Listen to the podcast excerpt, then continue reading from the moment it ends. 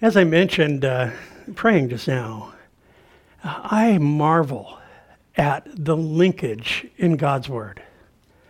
Uh, been a student of the Bible for, I don't know, 35 years, something like that. And just kind of scratching the surface, I, I keep finding new things. And uh, I love that because it is truly timeless. The message is timeless.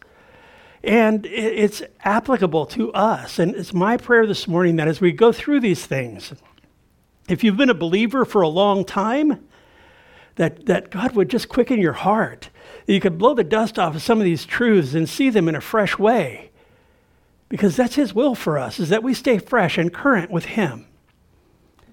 If you're not a believer, my prayer is that God would draw you, that He would woo you, that you would see the, the significance of the cross and the power of the resurrection and the fact that He offers a life, not just an event in salvation, but a life that is worth living, that is worth dying to self for, that He would emerge.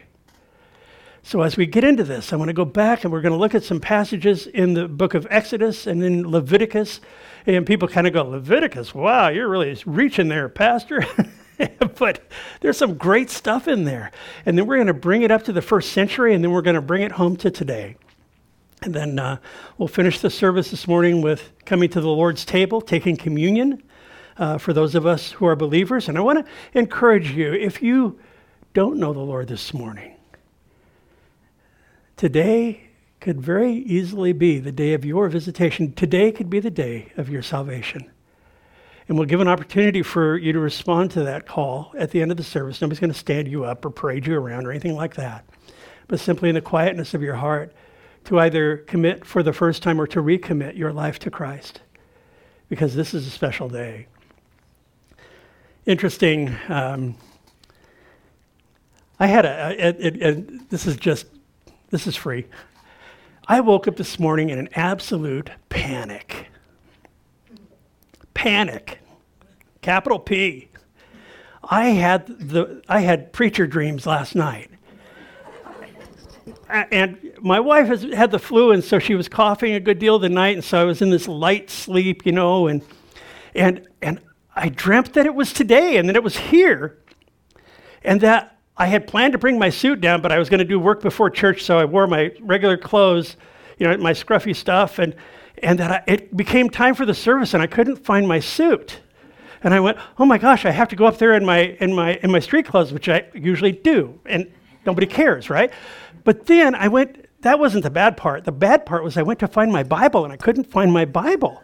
So it's like, okay, this is not working. Nothing's coming together today. And I literally thought it was today. And that I got up in front of the church and I just kind of went, uh, morning. Had nothing to say. So, anyway, that probably isn't as striking to you as it was to me, but believe me, when you're pastoring a church, you really want something to say. So, and we have plenty to say this morning. I do have my Bible and my notes, so let's get started. When I go back, we're going to start by looking in Exodus chapter 25. Uh, and I want to look at the Ark of the Covenant to start with. You guys have heard of the Ark of the Covenant, and perhaps you've read about it in the Bible and, and you've seen the significance of it. Well, basically, the Ark was a box. It was a wooden box that was covered with gold, and it had a lid, and the lid was called the mercy seat. So, what God did was He told Moses, Look, I want you to build a place for me, a dwelling place for me, and that will be called the tabernacle. We see in the Gospel of John, as we've been studying and, and, learning in the Gospel of John, that Jesus came and tabernacled among men. That's part of what's driving going back to look at the tabernacle, to go look at the Ark of the Covenant today, because there's very significant things that went on in laying out the tabernacle, laying out the Ark of the Covenant back in the book of Exodus, and we're going to look in the book of Le- Leviticus and look at the Day of Atonement in the tabernacle the instructions that God gave there and how they relate to us. So in, in Exodus 25:10, uh, it says, that, And they shall make an ark of acacia wood, two and a half cubits shall be its, be its length, a cubit and a half its width, and a cubit and a half its height. So about 45 inches long, 27 inches high, 27 inches wide. A box. And so he goes on to tell Moses that he was going to raise up this guy named Bezalel, who he would actually put his Holy Spirit within and anoint him to make this box, that he would have the wisdom and, and the artisanship to be able to do this. And he just creates this beautiful ark. Uh, and then he says he covers the box with gold. The lid is going to be pure gold, but he covers that. He puts rings in the side to put poles in it so the priests can carry it along when they travel because Israel is out in the wilderness at this time. They've been delivered from Egypt. They've had God, they've experienced his presence through this pillar of cloud by day and this pillar of fire by night. And yet, God wants to be able to talk with the people. He wants to be able to begin now to deal with sin because sin separates man from God. Always has since Adam and does until we appropriate the work of God in our lives. It was a partial covering at that time for sin when they went through the Day of Atonement. The, the, the word atonement in the Bible means covering. So it's a day of covering. It was one day a year when the priests would go and they would offer sacrifices for the sins of the people. So, just to catch the background, going back to Exodus now in verse 17 of the same chapter, he says, You'll make a mercy seat of pure gold. Two and a half cubits shall be its length, and a cubit and a half its width. So, 45 by 27 inches roughly. Cubit's about a foot and a half. And you shall make two cherubim, and pay attention to this. You'll make two cherubim of gold, of hammered work. You shall make them at the two ends of the mercy, mercy seat. So you've got this lid, and you're going to have cherubim on each end of this thing. Make one cherub at one end and the other cherub at the other end. You shall make the cherubim at the two ends of its one piece of the mercy seat, and the cherubim shall stretch out their wings above, covering the mercy seat with their wings, and they shall face one another. The faces of the cherubim shall be toward the mercy seat. You shall put the mercy seat on top of the ark, and in the ark you shall put the testimony that I will give to you. Now, what he talks about the testimony, it's the two tablets with the Ten Commandments, okay? So understand, in the ark, there would be the Ten Commandments. There would also be Aaron's rod that had budded, and that was because they were trying to, you know, they were challenging Aaron as to who was anointed to offer the sacrifices and all that.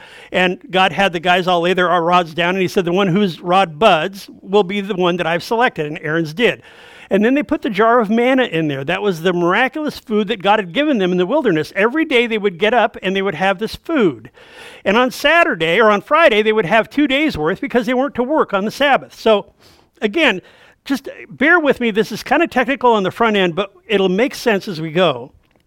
So, now, looking at the ark, this is a, a, a, artist model of what's laid out in the Old Testament.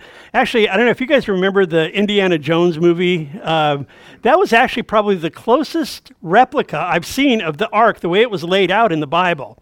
And I think that's this one. But anyway, so you have these two cherubim, one on one side, one on the other side, their wings facing forward, and the faces of these cherubs are looking down on the mercy seat. Very significant. Okay? The reason for this is that there were three compartments to the ark. There's the box itself, the, the, the part where the, the stuff was in, the, the, the tablets of the testimony and the manna and the rod and all that. So that was the, it, it was sort of the embodiment of the covenant. And the covenant was law at that time. The next part was the mercy seat where these cherub are facing off one another. And then the next part is above that, and that's where the actual presence of God would come and dwell. And it was not in a body, but it was the only light in the Holy of Holies was the presence of God. So you've got this whole scene here, this, this box, that the presence of God comes and dwells above it. And we'll see as we go along when we get into Leviticus here why that was and why it was significant. So, going to Leviticus chapter 16, looking at the Day of Atonement or Yom Kippur. Verse 1 Now the Lord spoke to Moses after the death of the two sons of Aaron when they offered profane fire before the Lord and died. Now, this is about Nadab and Abihu. They were a couple of guys, they were the sons of Aaron. They went and they decided that they had a, actually a little bit to drink and they decided that they were going to go and kind of take matters into their own hands and offer to the Lord. That was a mistake for them because they didn't realize that God is holy and sin separates man from God. God was doing this whole elaborate thing so that he could bridge the gap between him and man so that they would know that he is the one that makes the rules. He's holy. He has to set things in a certain order. And these guys totally profaned that, and they actually were consumed with fire on the spot. He says in verse 2 And the Lord said to Moses, Tell your Aaron, your brother, not to come at just any time into the holy place inside the veil before the mercy seat, which is on the ark, lest he die, for I will appear in the cloud above the mercy seat. So, again, his, I want to give you a visual here. This thing called the tabernacle. Go to the next one. All right. Could you take the house lines, lights or the stage lights down, Richard? I want to explain this to you. This was a 75 by 150 foot courtyard, and it had this weird looking building in it, a tent, okay? Now, the tent was 45 feet long, 15 feet high, and 15 feet wide. In it were two compartments. The front compartment was called the holy place, and in it was a brass menorah. Uh, go ahead, go to the next one. In it was a brass menorah. It's called the table of showbread. There was 12 loaves of bread, one for each tribe of Israel, and, this altar of incense and all. And, and then behind that was a seven inch thick veil. That was where the Ark of the Covenant was kept. And the veil separated man from God in that sense. So the priests offered daily in the front end of this tabernacle, but in the back, once a year, the priest would go in, but not unless, until he followed some very closely prescribed procedures, or he was dead. Because God is, again, we, we in Western culture don't really understand holiness. It separates, God is infinitely separate from and above and consumingly pure. That's holiness. And as a holy God, sin cannot be in his presence. Well, we know that from the time of Adam and Eve that sin has been present in the human race. And God's work of redemption has gone from that time to the present day. We're looking at his work in the Old Testament here to bring a covering for sin. We see the completeness of that in Jesus where he eliminates sin. So understand there's this, this veil that separates man from God, from the presence of God, except for one day a year. Now, Further on in Israel's history, they went and they built the, temp- built the temple. You've seen perhaps pictures of the Temple Mount in Israel. Well, Solomon built the first temple, and it was all of the dimensions were the same except they were doubled, except the height was higher. Uh, they went to a huge building, except in Solomon's temple, in the Holy of Holies, the holiest place, the back compartment there, he put two huge cherub. They were 15 feet high, and their wings were 15 feet across. One wing touched one side, one wing touched the other side, and the Ark of the Covenant was placed between. So the, the design in it was that the priest would have a high priest, and once a year he would go and he would offer, make an offering for the sins of the people. Verse 3 Thus, Aaron alone shall come into the holy place with the blood of a young bull as a sin offering, and of a ram as a burnt offering. He shall put the holy uh, linen, put on the holy linen tunic and the linen trousers on his body, and he shall be girded with a linen sash, and with a linen turban he shall be attired. Now, the priests, when they did their daily work in the holy place, in the front compartment of the tabernacle, they wore some pretty elaborate robes. They were decorated with pomegranates and bells on the tassels. Uh, they were long flowing deals. They were very ornate. But God says, no, for this day, number one, you're going to go alone. And number two, I want you to take off the ornate and put on these very simple linen garments. The symbolism there that when Jesus, God, took on a body, he came as a simple man. He came to make offering for sin. He came by himself. Only he had the ability to come and to forgive sin. We've been studying in the Gospel of John where we see over and over again the people, they mistake the things that he's doing for the fact that he's Messiah, that he has the ability and the power to forgive sin. And they're just looking to him to do miracles and to do these fancy things that he's doing, which is great. But to stop there is to miss the point. And that's what is happening here is Aaron is he has to go into the holy place and change literally, change his clothes, wash his body, change his clothes and get into these very simple garments because God always it's very interesting to me that you know when God says build me an altar in the Old Testament, it's not a big ornate building. It's a pile of rocks. Because he doesn't want our attention to go towards the thing, he wants our attention to go towards him. And very often we see that that's what God does. So in this, uh, he's basically having Aaron change into these very simple clothes. So he'll put on the holy linen tunic and the linen trousers on his body, and he'll be girded with a linen sash and linen turban he'll be attired. These are holy garments. Therefore he shall wash his body in water and put them on. And he shall take from the congregation of the children of Israel two kids of the goats as a sin offering and one ram as a burnt offering. That's significant. We'll get to that in a minute. Aaron shall offer the bull as a sin offering, which is for himself, and make atonement for himself and for his house. He shall take the two goats and present them before the Lord at the door of the tabernacle of meeting. Then Aaron shall cast lots for the two goats, one lot for the Lord and another lot for the scapegoat. Interesting, that's where we get that word. And Aaron shall bring the goat on which the Lord's lot fell and offer it as a sin offering. But the goat on which the lot fell to be the scapegoat shall be presented alive before the Lord to make atonement upon it. And let it go as a scapegoat into the wilderness. So he summarizes the whole process here, and now he's going to get into and he's going to develop the details. Verse 11 And Aaron shall bring the bull of the sin offering, which is for himself, and make atonement for himself and for his house, and shall kill the bull as a sin offering, which is for himself. So here we have sinful man making atonement for the sins of the people. So the first thing that God sees to it has to happen is he has to be cleansed. In order to be able to perform these rites, he has to offer for himself, for his family, he has to be ceremonially cleansed first. We know that that wasn't the case with Jesus, but it is here. So it's essentially it's sinners ministering to sinners, and uh, there would be a humility about this. I mean, I picture Moses or Aaron going through this, and, and there just being a real air of humility as he does these things.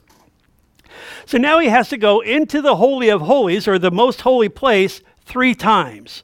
Here's the first, verse 12. You know, take a censer full of burning coals of fire from the altar before the Lord, and his hands, with his hands full of sweet incense be- beaten fine, and bring it inside the veil. That's that seven inch veil. He's going to go from the holy place to the Holy of Holies now.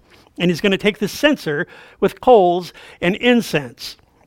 And he'll put the incense on the fire before, uh, before the Lord, that the cloud of incense may cover the mercy seat that is on the testimony, lest he die. Okay, again, dealing with a holy God here.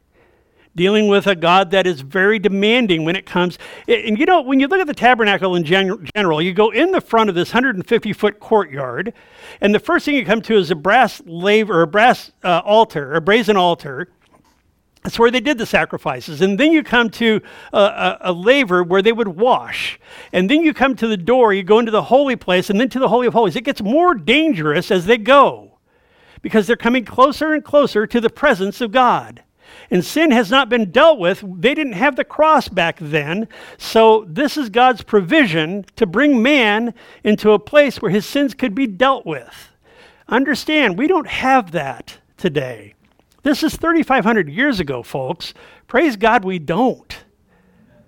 Simple faith in Christ is all that's required.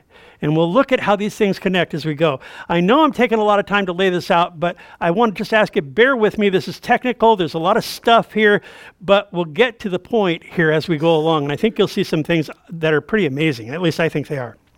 So, the next slide, uh, we, we, I just have the deal I found that shows the priest with this, this censer offering the incense, okay?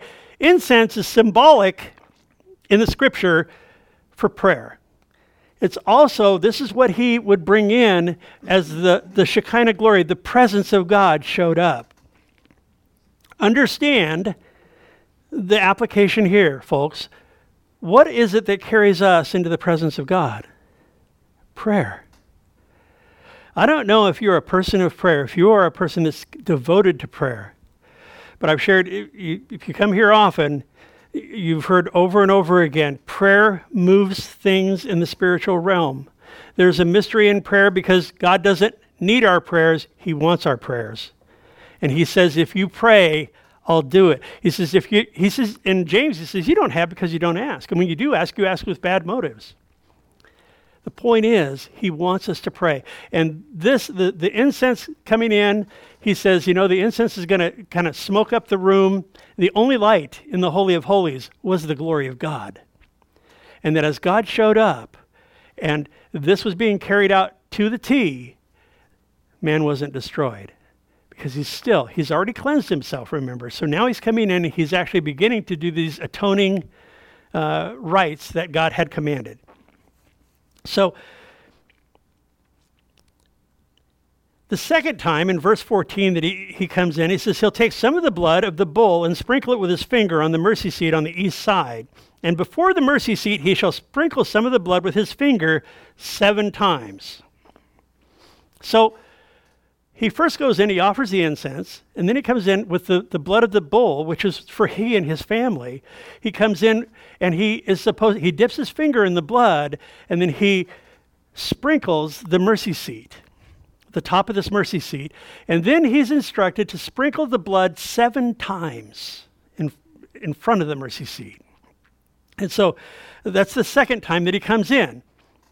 The third time in verse 15, and then he'll kill the goat of the sin offering, which is for the people, and bring his blood inside the veil, and do with that blood as he did with the blood of the bull, and sprinkle it on the mercy seat and before the mercy seat, seven times. So he shall make atonement for the holy place because of the uncleanness of the children of Israel, because of their transgressions, for all their sins, and so he shall do for the tabernacle of meeting which remains among the midst of their uncleanness.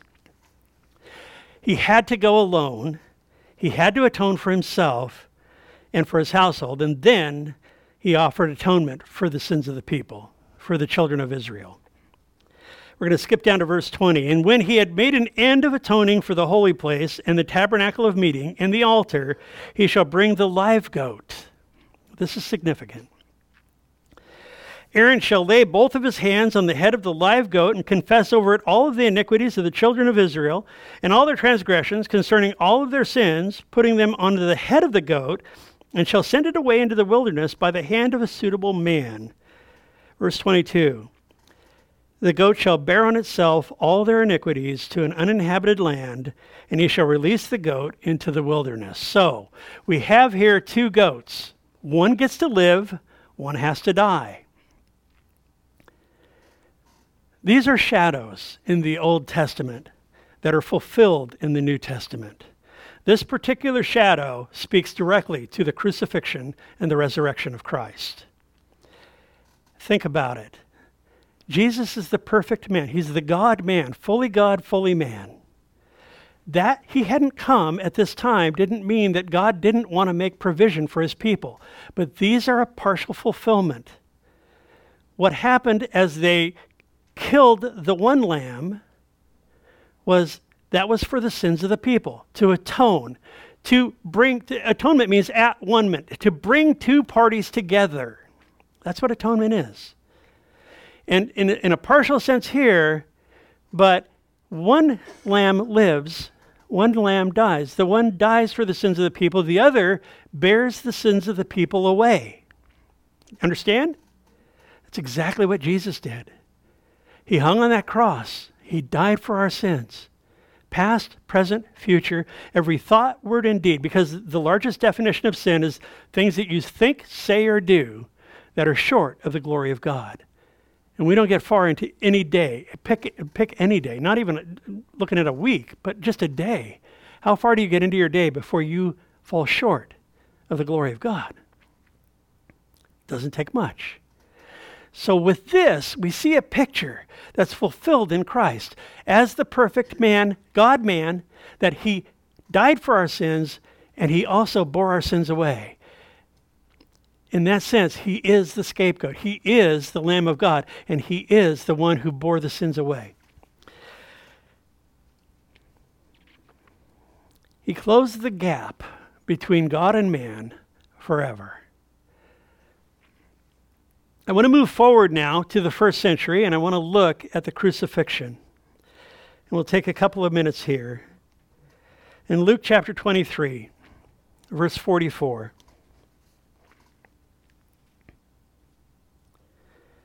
Now it was about the sixth hour, and there was darkness over all the earth until the ninth hour. Remember last week when we looked at the triumphal entry and uh, we looked at the day of selection, and, and the people were to select the lamb and then spend four days selecting it, and then the next day they would sacrifice it and they would kill it at twilight for the Passover. Uh, Passover was celebrated, I think, last night uh, for the Jews. Jesus is our Passover. If you look on the bulletin, I have a, a little deal on the, the um, uh, perspective thing down on the bottom right. It talks about Jesus being our Passover. And he was sacrificed at twilight. Twilight is at 3 o'clock in the afternoon. Okay? It says here that there was darkness over the earth until the ninth hour. The ninth hour you guys remember if we, you've been here, talk about Jewish days. They're separated into 12 equal parts from sun up to sundown. So 6 p.m. is the 12th hour, 6 a.m. is like the first part of the day. Noon is six, the sixth hour, three o'clock is the ninth hour. So he says here, at the ninth hour, fulfilling the prophecy, going all the way back to Exodus 12, we were in last week, we see this prophecy fulfilled as to when Jesus, the Lamb of God, was sacrificed. It says, and the veil of the temple was torn in two. Now remember, we looked at the tabernacle, there was that seven inch thick veil there, and that was what separated man from God because our sin separates us from God, except for on the Day of Atonement. And when Jesus hung on that cross, the veil was torn. Matthew's gospel tells us the veil was torn from the top down, signifying it was God's work, not man's signifying also that no longer was there a barrier between God and man, but now full free access is granted to God from man when man is wearing the righteousness of Christ, when man has come and done business with Jesus.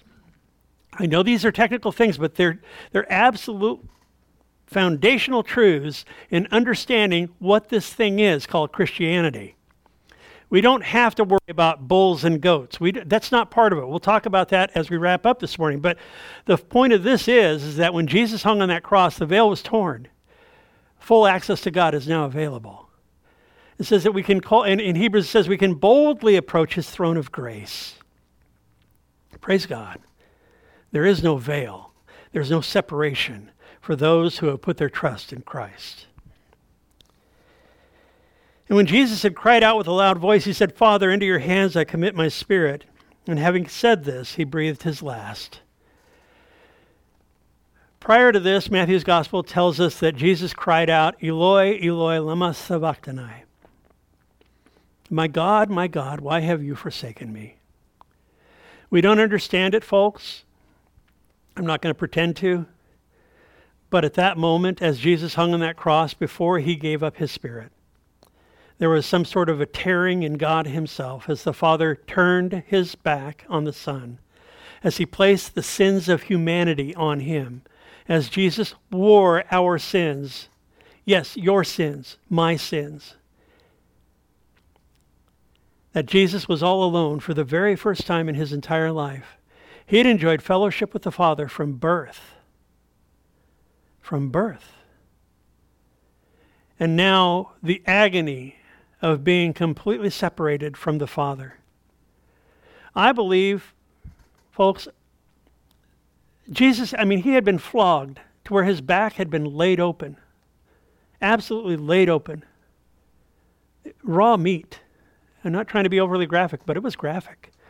The, the pictures you see have been airbrushed. It, it was horrible. It was wretched.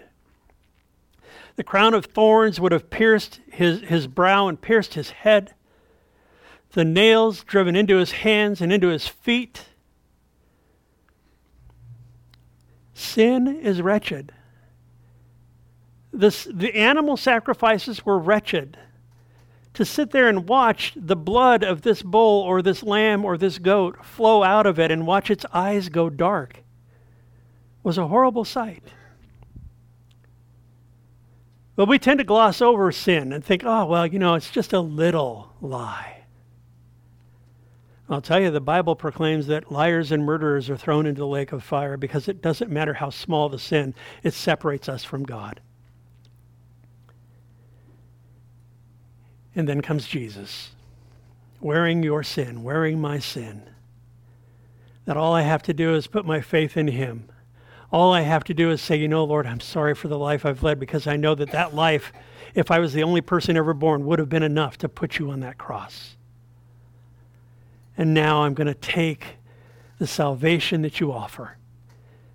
I'm going to take the hand that you outstretch to me. And I want to live for you.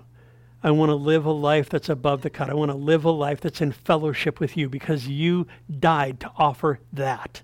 Yes, eternity in his presence. Heaven is guaranteed, but a life here that is absolutely amazing. And he did it for you. He did it for me.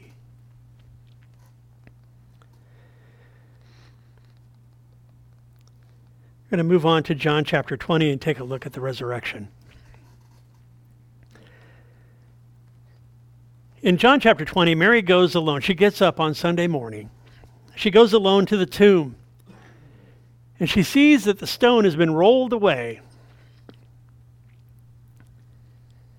And she panics. She turns around, she runs back, and she gets John and Peter and says, They've taken the Lord's body.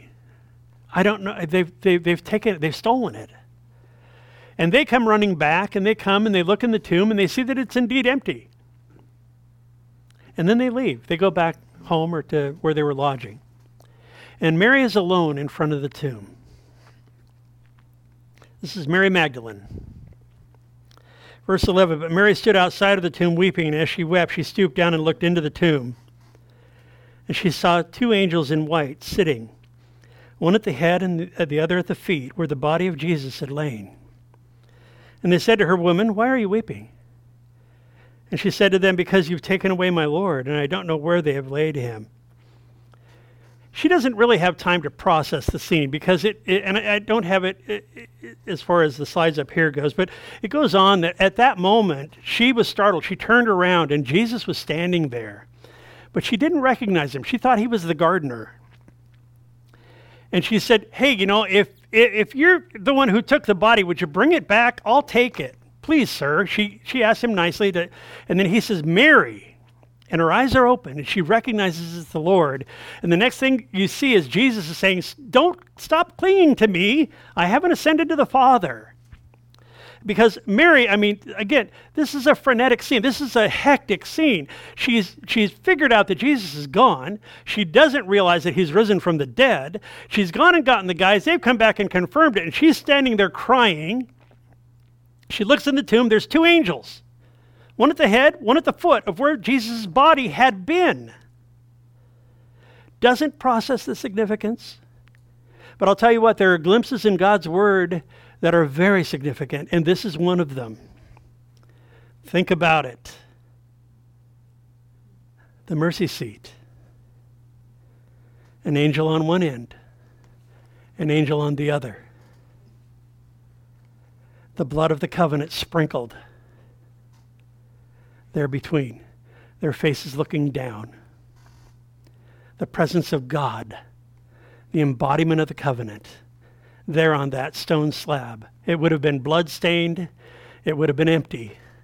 It says that his clothes, his grave clothes had been folded up there. I would submit to you that for a moment, that tomb became the mercy seat of God. It's interesting. Air Force One. Watching a program about Air Force One not too long ago, and they were talking about the planes that the president uses.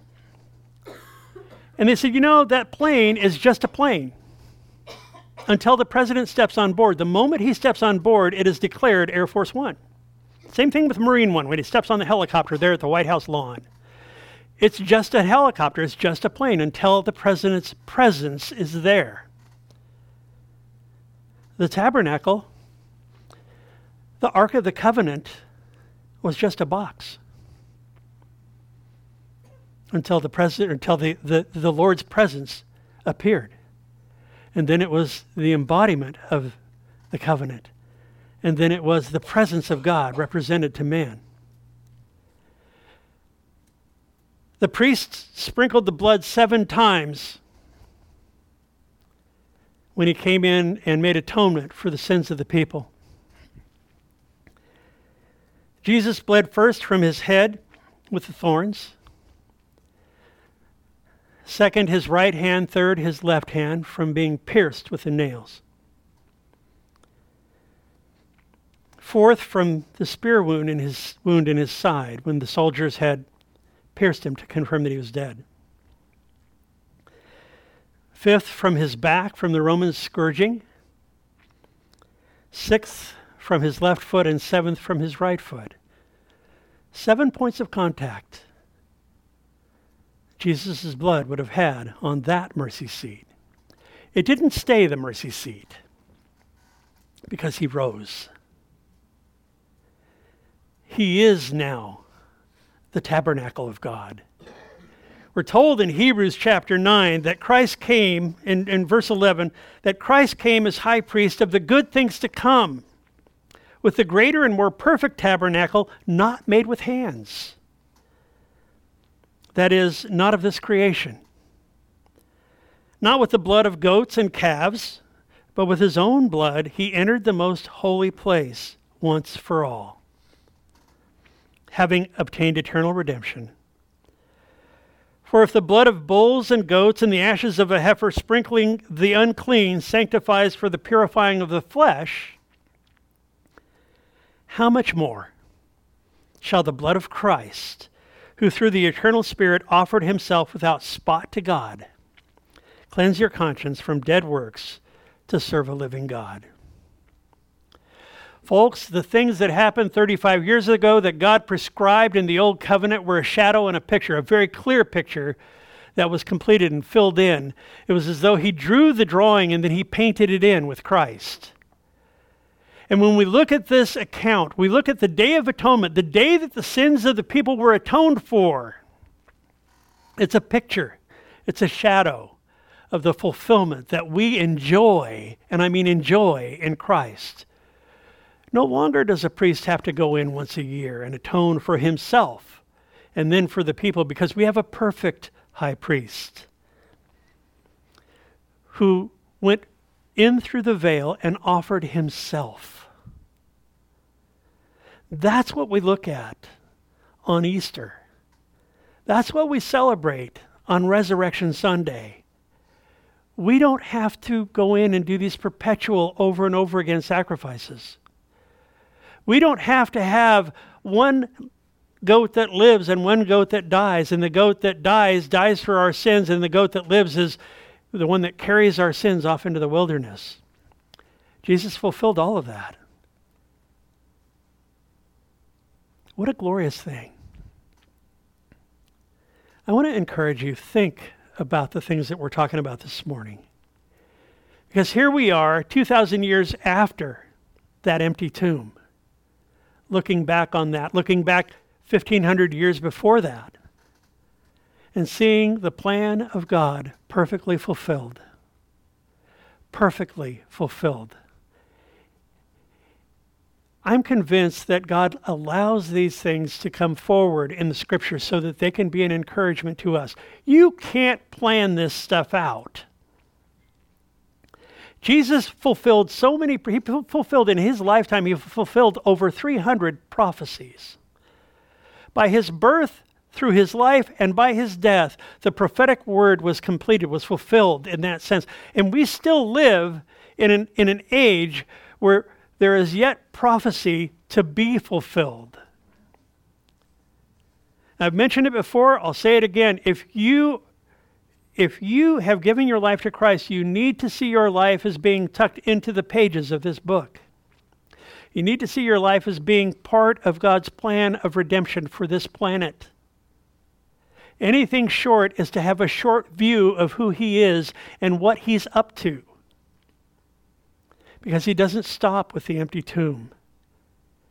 He continues to draw people to himself. Last week we looked at as Jesus came over the top of the hill and he looked down on the Temple Mount and he said, and he wept over the city and he said, If you had only known this, the day of your visitation. They rejected, and the city was destroyed. Again, a picture of his beckoning to each individual as he reaches out and stretches his hand out to us. He wants to work in our lives. If you belong to him this morning and you're going through trials, these things illustrate to me the fact that he's got it. I don't have to worry. I don't have to be so bound up with stress. If he could plan these things out for millennia, how big are the things that I'm dealing with today? If he would go to that cross for me, what kind of gratitude should I have in my heart towards him today? Because he does live. Yes, we love to say he is risen, and the response is he is risen indeed.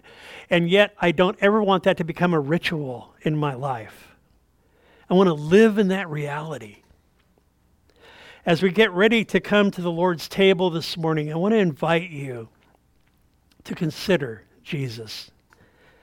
Consider him in your life, his faithfulness. I love, uh, was it Psalm 39? His loving kindness is everlasting. Over and over and over again, it's stated there. It was because of his love for man that he implemented the tabernacle and the Ark of the Covenant and the Day of Atonement as a shadow. It's because of his love for man, his love for me, his love for you that Jesus came and lived a life that counted. But he knew the entire time that he ministered that three and a half years on this earth that he was headed for the cross. But the cross couldn't hold him, death couldn't hold him because he lived a life of per- perfect satisfaction to the Father. That anyone who would simply come and put faith in him and trust that one fact would live forever and not just have life, but that more abundantly, the Bible tells us. We have much to rejoice in this morning, folks. As we come to the Lord's table, I want to just give you a little bit of. Uh, could the guys come up and pass out the elements, please? As we come to the Lord's table, I, I just want to um, encourage you to, to think about some things. As the guys pass out the elements, let's just bow our heads and our hearts before the Lord.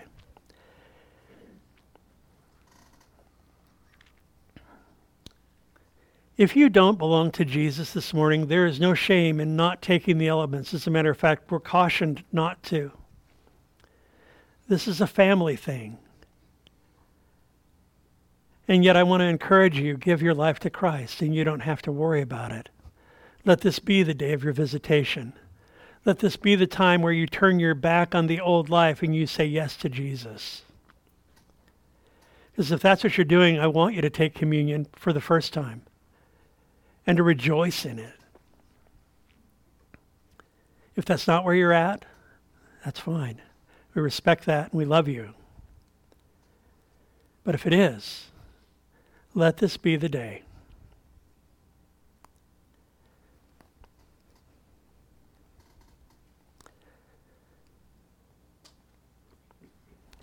Communion is a time where we celebrate. It's a reset, in a sense. Jesus said to do it often, to remember him. There at the Last Supper, when he implemented this, he said, Do it often in remembrance of me. It's a time where we do business with God. It's a time where we come before Him and perhaps consider the things in our lives since the last time we took it. Or we consider the things in our lives as we take it for the first time. He is the God He claims to be. His love is poured out. He loves us with a love that is unimaginable. And yet, He went to the cross he wore our sins. He rose from the dead that he could pour his love out on us in tangible, personal ways. As it doesn't just stop with salvation. As I mentioned, there's a life because the Holy Spirit of God Himself comes flooding into a person's soul. And He begins to take up residence inside of us, the temple of God now, the dwelling place of God. That's the church. It's no longer in a tent, it's no longer in a box or over the top of it, but it's in the people of God. Directing the path of our lives, giving us a peace that we have not known until now, giving us the assurance of heaven, eternity in His presence.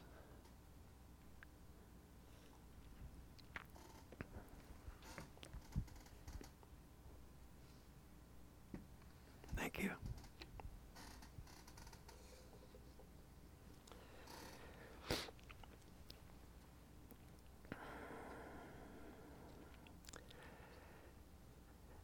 Jesus knew that by the next day he would be on the cross when he instituted communion, the Lord's table, at the Last Supper. We're told uh, in Luke 22 that he took bread and he gave thanks and he broke it and he gave it to them, saying, This is my body, which is given for you. Do this in remembrance of me. The Bible tells us that Jesus became sin that we could become the righteousness of God. That's what we rejoice in this morning. Let's take the bread.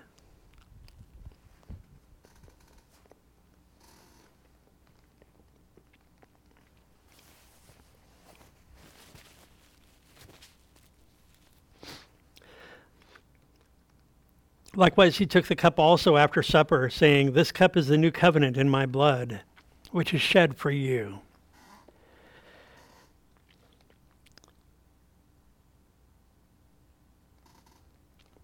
Sin requires sacrifice. There is no remission of sins without the shedding of blood, is what the Bible tells us. And when Jesus implemented this first communion, he knew that his blood was about to be shed for the sins of humanity that would pave the way for any who would come. What a glorious thing that he signed up for this. When they went to arrest him in the garden, Judas came and betrayed him with a kiss. And he said, Whom do you seek? And they said, Jesus, the Nazarene. And he said, he used the covenant name for God there. He said, I am. And a whole Roman garrison fell over, landed on their behinds. Essentially, what he was doing in that was he was essentially offering his wrist and saying, Go ahead and arrest me. You're not taking me by force. I signed up for this. He knew that his blood would be shed, but he knew that it was for the sins of the world. He knew that it was the day of atonement, unlike any other. Let's take the cup.